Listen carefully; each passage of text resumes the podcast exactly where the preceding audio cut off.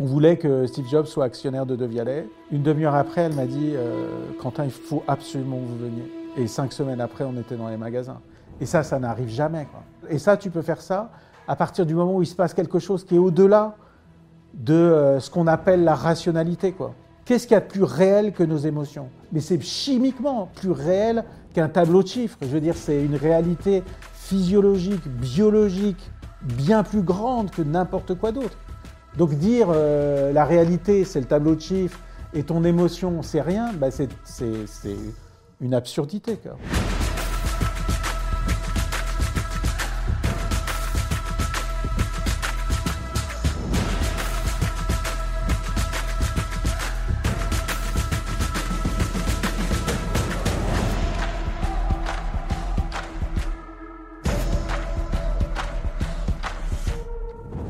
Ça m'inspire, je disais tout à l'heure que c'était un, rêve de gosse que vous aviez de monter une boîte comme ça. Cette idée aussi d'aller conquérir un peu le monde par ce que vous avez créé, moi ça me donne la niaque juste de, lire ça en tout cas. Comment vous avez créé ça? En fait, euh, j'ai toujours été entrepreneur. En fait, euh, en fait j'ai commencé. C'était le moment où arrivait le Macintosh. Moi, j'ai vu le produit dans un magasin, un revendeur Apple à l'époque. J'ai essayé le produit. J'ai couru à la banque. C'est marrant, mais je me souviens très très bien. J'ai fait un emprunt étudiant, 15 jours après, j'avais mon argent et j'ai acheté un Mac et je ne savais pas trop à quoi ça servait, en fait, honnêtement. Mais en fait, je, me suis dit, c'est. Et puis, j'ai euh, commencé à m'y intéresser, à faire des choses dessus, et puis à, à en acheter pour d'autres, euh, acheter, revendre, informatiser des petites boîtes, etc. Tes compétences à l'époque, c'est quoi en fait? Rien. Non mais, non, mais rien. Je, je, je, pense que ma, ma compétence majeure, c'était que j'avais le sentiment d'être un étudiant. En fait, j'ai détesté l'école et j'avais le sentiment d'être un étudiant très feignant. Alors que je n'arrêtais pas. Quand je regarde ce que je fais maintenant, ce que je, maintenant, ce que je faisais à l'époque, c'est fou. Et donc, euh, donc j'ai développé donc ce logiciel. Euh, on a fait ce bouquin de finance, j'ai donné des conférences. Euh, à quel âge T'as quel, âge Je sais pas, j'ai 20, j'ai 22 ans, 23 ans. Donc après, j'ai continué, je me suis associé avec quelqu'un, on a monté une boîte de stratégie de, euh, de communication. C'était au moment de la privatisation de, de Saint-Gobain, de la Générale d'électricité, toutes ces boîtes-là. Et euh, j'ai commencé à conseiller ces boîtes-là. Et en fait, moi, ce qui me plaisait, c'est que c'est d'être un jeune consultant.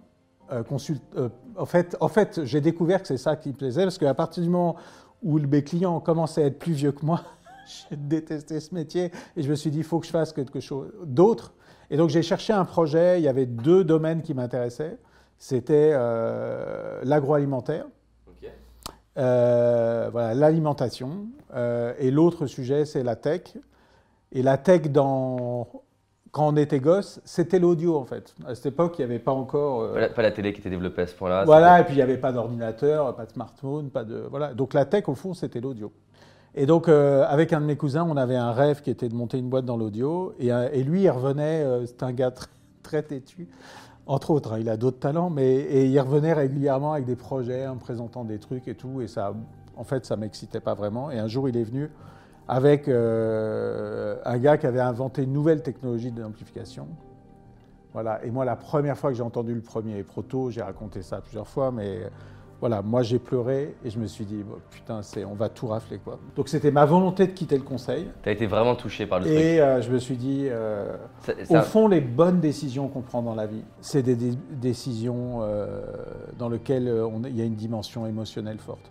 En fait, tout ce qu'on nous raconte, tu vois, c'est il faut prendre des tableaux, en fait, il faut prendre des tableaux de chiffres ou il faut prendre des tableaux à double entrée et puis tu vas faire tu vas mettre les critères et tu vas choisir. Très mental, quoi. Voilà, et puis très, très analytique mais au fond, il y, a, énormément de choses dans une décision que tu es incapable de mettre dans un tableau. En fait, notre euh, intelligence, notre capacité de perception, elle dépasse largement ça. Tu, Et on est tu, tu, es ouvert à cette idée d'intuition Oui, mais c'est, euh, je pense que c'est euh, notre capacité d'appréhension du monde, elle est jamais aussi forte qu'au moment où on est, on est ému en fait. Il y a un cas extrême, c'est la naissance de la naissance de mes enfants. Donc c'est un moment d'émotion absolument incroyable.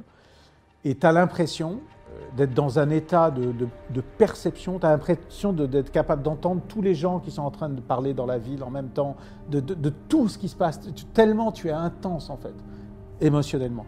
Et, donc, je crois que dès lors que euh, tu as, euh, es dans un état émotionnel euh, extrêmement vif, tu vois, sur la, sur la brèche, à ce moment-là, si tu sens que tu veux y aller, c'est certainement une bonne décision, en fait. Hmm. Parce, que, parce que dès lors que ça provoque chez toi cet état émotionnel, euh, l'énergie que tu vas être capable de mettre dans le projet, elle est incommensurablement supérieure à celle qui est le résultat de euh, je ne sais pas trop ce que je vais faire, mais voilà, euh, j'aurais plutôt penché là-dessus, mais en fait, je vois que dans le tableau, là, il y a 12 et là, il y a, et là, il y a 10 en résultat, donc je vais aller là, il y a 12. je veux dire, mm. c'est. Tu vois, c'est le jour où tu décides de, je sais pas, de, de te marier ou de vivre avec quelqu'un ou d'avoir un gosse. C'est pas un calcul. non, mais tu fais pas ça comme ça, quoi. Hmm. Or, les vraies décisions importantes de la vie, c'est ce genre de décision. Donc, pourquoi le jour où tu, tu, tu, tu, te lances dans un projet ou que tu choisis les études que tu vas faire, etc., ou plein d'autres choses, hein, pourquoi tu le fais pas comme ça quoi? Tu penses qu'il y a peut-être trop d'entrepreneurs là qui démarrent avec juste en tête de trouver la bonne opportunité plutôt que de trouver le, truc qui les, qui leur fait, qui fait vibrer au fond, là, qui leur donne des larmes aux yeux en, y pensant Enfin, dis autrement, est-ce que tu penses est-ce que tu est-ce que tu penses qu'ils pourraient gagner certains entrepreneurs à, aller chercher un produit, un service, un truc qui les prend au trip je, pense, je pense que oui. Je pense que oui. Après, l'avantage de, euh, du métier d'entrepreneur, si c'est enfin, ou en tout cas du choix de, du choix de vie d'entrepreneur, c'est qu'il euh, y a plein de façons de le faire. Tu vois, c'est-à-dire il y a des gens qui vont, y a, tu, tu, peux avoir plein de talents différents, plein de, de, de capacités différentes, et trouver entre un entreprenant une façon de te développer, de te sentir bien et de d'être toi-même en fait. Hmm. En fait, c'est plutôt, je dirais, euh, la, la, vraie question c'est plutôt ça, c'est comment tu es vraiment toi? Comment tu fais un projet qui est vraiment, qui ressemble à ce que tu es vraiment Alors c'est vrai que quand on a 20 ans, c'est pas forcément évident.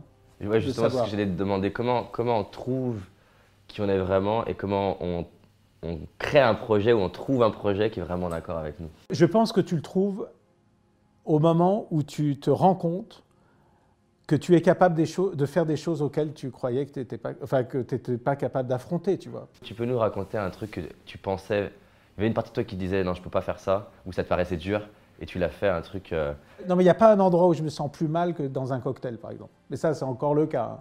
Pour moi, c'est le. Moi aussi. Hein. Ah, c'est vraiment, c'est vraiment l'horreur absolue, tu vois, de, d'être là, un verre à la main, et il faut aller vers les gens. Je, je... Et alors, comment tu fais? et, en fait, euh, j'ai appris à y trouver du plaisir, à euh, rencontrer des gens nouveaux tous les jours. Tu vois, quand on me sollicite, quand des gens veulent me proposer des choses, quand et quand les gens sont très insistants, qui me proposent une fois, deux fois, trois fois, dix fois, etc. Euh, je me dis, bah, c'est bien, ils ont vraiment envie. Bah, moi, finalement, ça me donne aussi envie et j'y vais en fait. Hmm. Donc, euh, et d'aller euh, voilà, vers les gens. Mais, hmm. Donc, dans un cocktail, par exemple, tu as une partie de toi qui dit non, j'ai pas envie d'y aller et une autre partie de toi qui dit aller. Non, là, vraiment, le cocktail, c'est vraiment très dur. je, cherche en fait. Moi, je t'inviterai à un cocktail. en fait, ce que je cherche dans un cocktail, c'est le mec comme, comme moi. Qui, qui a pas trop envie de parler, mais qui, qui, aime les gens. Avoir une relation comme ça à deux et discuter ça va quoi. À partir du moment où tu vas dans un cocktail, il faut faire ça, puis passer trois minutes avec l'un, avec l'autre, etc. C'est dur. pour moi, c'est assez compliqué en fait. Du coup, ton conseil, imaginons qu'il y a quelqu'un qui nous écoute. Moi, ça me parle beaucoup hein, ce que tu décris. J'ai beau m'entraîner comme je pouvais à être à plus à l'aise en communication, euh, parler trois minutes avec chacun, c'est pas, pas un exercice facile. Euh, tu conseilles quoi du coup à quelqu'un qui, se reconnaîtrait dans ce que tu dis? C'est de se dire tant pis, je parle pas à tout le monde, ou quand même de faire les trois minutes, trois minutes. C'est moi, je dis qu'il faut trouver sa façon de rencontrer les gens. En fait, euh, bah, c'est pas forcément les cocktails.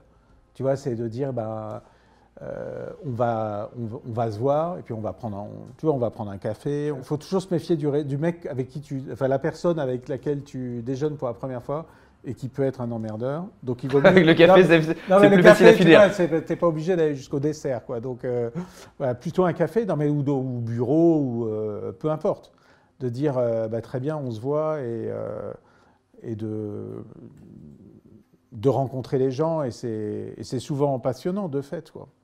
As réussi à créer, enfin vous avez réussi à créer des partenariats avec des personnes comme Jay-Z. Comment on fait quand on se dit qu'on a un produit top et qu'on pourrait créer des partenariats avec des, personnes qui ont une influence comme ça mondiale bah, Comme tu dis, d'abord, il faut être persuadé d'avoir un, produit top. Et pour ça, euh, c'est beaucoup de travail en amont. C'est-à-dire, en fait, tu es capable de faire ça à partir du moment où tu as, confiance dans ce que tu es en train de créer. Tu as le sentiment de créer quelque chose de très particulier. Donc moi, j'avais le sentiment d'avoir euh, quelque chose d'absolument exceptionnel. Ce qui s'est passé pour Jay-Z, c'était assez euh, amusant. On est allé voir euh, Tidal, qui est une plateforme de musique en ligne. Qu'il a créé Non, qu'il n'a pas créé. Ah bon? Non, qu'il a acheté en fait. D'accord. Et on est allé à Oslo. Et à Oslo, on leur a, on leur a offert un fantôme pour qu'ils puissent travailler avec. Et puis, euh, voilà. D'ailleurs, juste pour tout le monde, le, fantôme, on va dire, c'est l'enceinte la plus grand public que vous avez créée. Voilà, exactement.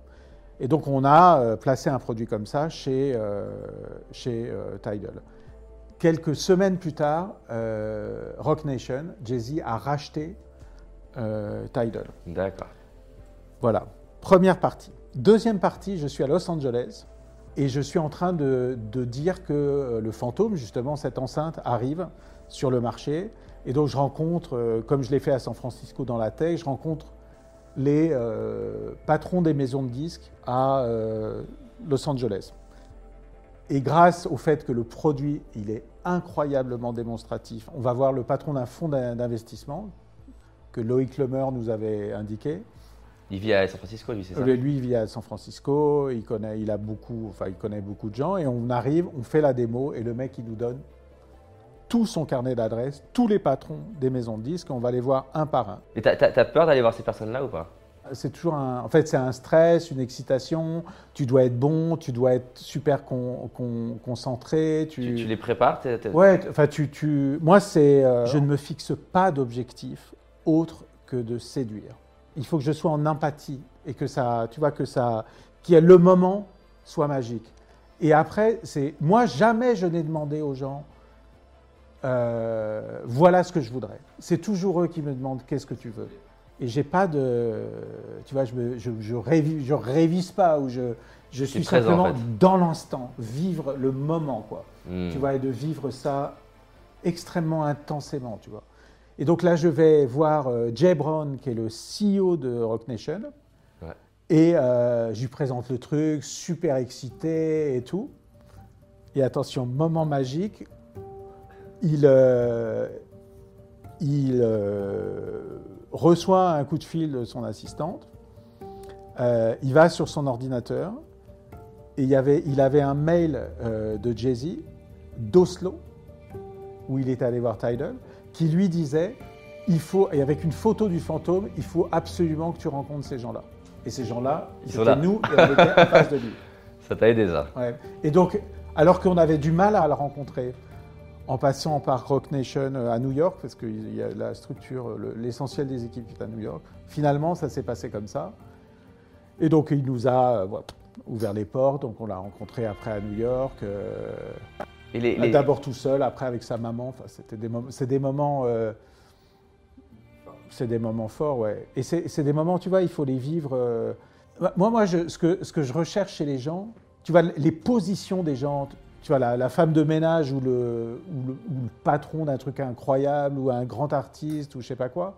Au fond, leur humanité, elle est c'est ça ce qui, nous, ce qui crée des liens. Et moi, c'est ça que je vais aller chercher. Donc, j'ai pas de, je suis pas euh.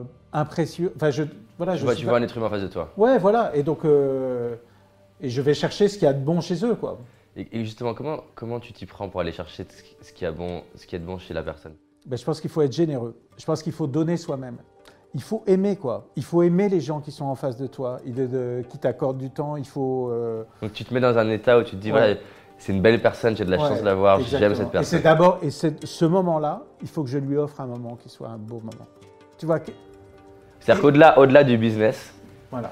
on a vécu un beau moment ensemble. Voilà. C'est génial. Et, de, et, de, fait, ça devient du business. Quoi. Quand on est rentré chez Apple, donc le, rendez-vous avec Angela Ahrens. Qui est la directrice des magasins. Ouais, qui était, elle, est partie là maintenant, mais. Euh, et euh, numéro 2 d'Apple, euh, une femme payée 84 euh, millions de dollars par an, ce qui donne un peu le, poids du personnage. Et moi, j'y suis allé. Ton anglais, il est bon en fait? Il a fini par être bon. Enfin, je, passais beaucoup, beaucoup de temps, beaucoup d'interviews en anglais, y compris à la télé, etc. J'ai une belle anecdote d'ailleurs à ce sujet-là.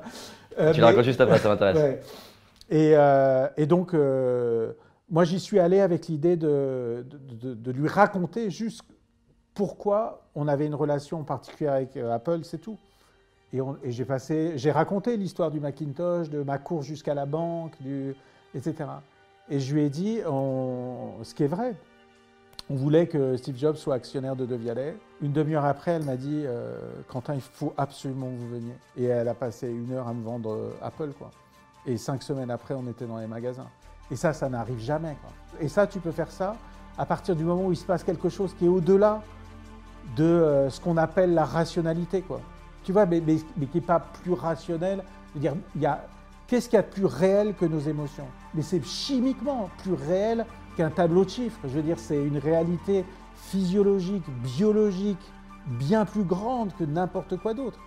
Donc dire euh, la réalité, c'est le tableau de chiffres et ton émotion, c'est rien, bah c'est une absurdité. Quoi. Je t'imagine même pas comment je suis heureux. De... Pour moi, c'est magnifique ce que tu es en train de dire, ça me touche d'ailleurs. Euh, c'est parce que je vois beaucoup de dualité. Je t'ai dit avant, hors caméra que j'ai deux audiences. J'ai l'audience pro-business et j'ai l'audience plutôt euh, pro-bien-être. Et c'est ce que j'essaie de faire, tu vois, c'est de, de, relier les deux. Parce que je vois plein d'entrepreneurs qui auraient un peu besoin, tu vois, de, mettre cette dimension de cœur, d'amour, de relation. Et des personnes qui sont pro-bien-être, qui ont un peu plus besoin de structure et de se dépasser, de passer à l'action. Mais c'est génial parce qu'on a souvent tendance, en tout cas particulièrement aussi en France, à à mettre dans la case business, il ne faut pas mettre le mot amour, tu l'as employé plusieurs fois, le mot empathie, le mot euh, relation, le mot émotion. Et c'est génial parce que l'entendre d'une personne qui a créé ce que tu as créé, ça, ça, ça, le rend plus crédible qu'une autre personne qui dira bon ok, non mais il ne sait pas de quoi il parle. C'est génial de se dire on peut faire du business et être dans l'amour, on peut faire du business et être dans la relation, faire du business et créer des moments particuliers avec quelqu'un, c'est. Ça ne veut pas dire que tout le business est comme ça et que les gens. Eh bien sûr. Et, que tout le monde se comporte comme ça. Hein. Mais. Euh, mais c'est-à-dire que c'est possible, c'est ça que je suis en train de dire. En tout cas, c'est à la fois possible et souhaitable. Et de toute façon, d'une certaine façon, je ne sais pas faire autrement.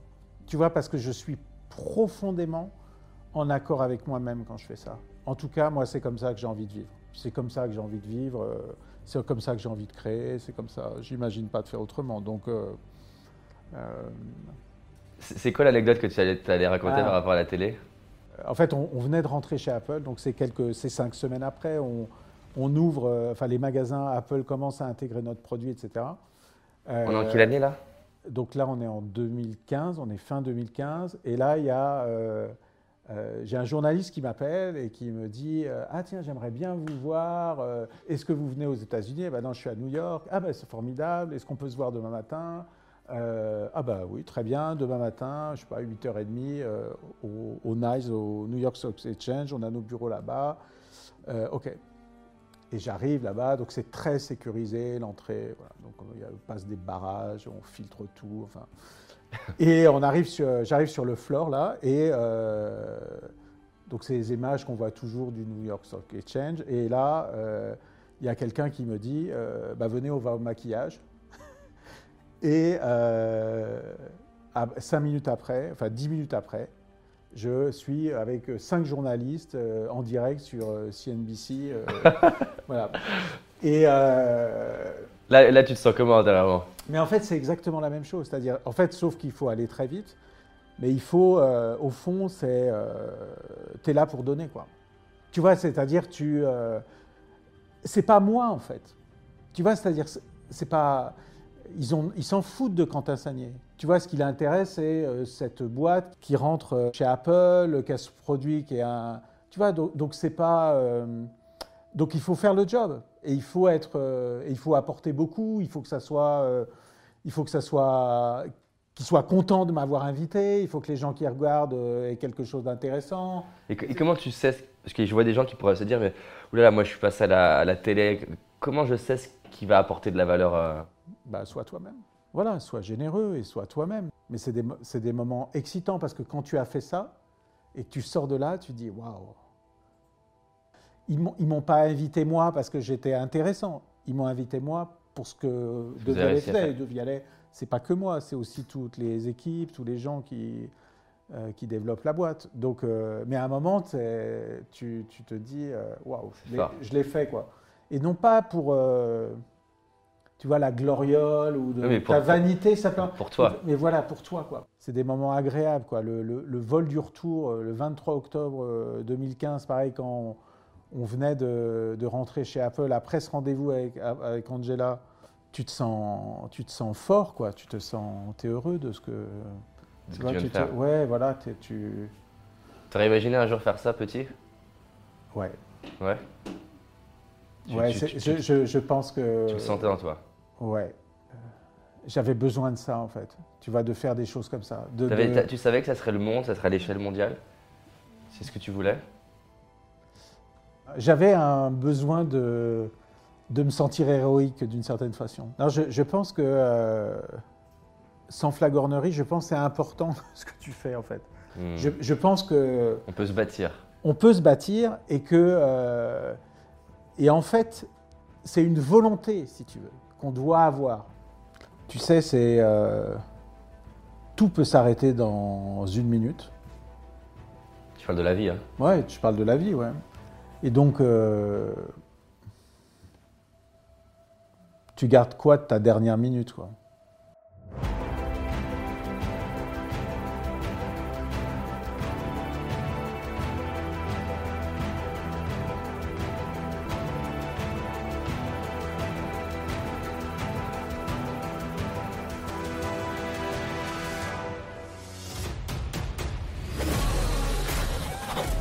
J'espère que la vidéo t'a plu, en tout cas ça a été beaucoup de boulot. Je souhaite vraiment que peu importe le regard des autres, peu importe la peur d'échouer, tu fonces et tu ailles réaliser tes rêves. Comme tu peux le voir, j'adore étudier les entrepreneurs qui n'ont aucune limite. Mets-moi en commentaire quel entrepreneur français ou non t'aimerais voir ici? D'ailleurs, les étudiants, j'ai identifié 6 obsessions contre-intuitives que les gros entrepreneurs ont et qui font leurs résultats. Quand je dis gros, je parle d'Elon Musk, Steve Jobs, Jeff Bezos, Warren Buffett. Ces six obsessions ont permis à mon entreprise de décoller et ont permis à certains de mes clients de faire jusqu'à x10 la même année. Donc si ça te dit, tu as envie de recevoir ça, je te l'envoie dans ta boîte mail, clique juste ici et tu vas le recevoir. Fais-le maintenant car je change régulièrement de vidéos gratuites. Rappelle-toi, cette année c'est notre année et on avance ensemble.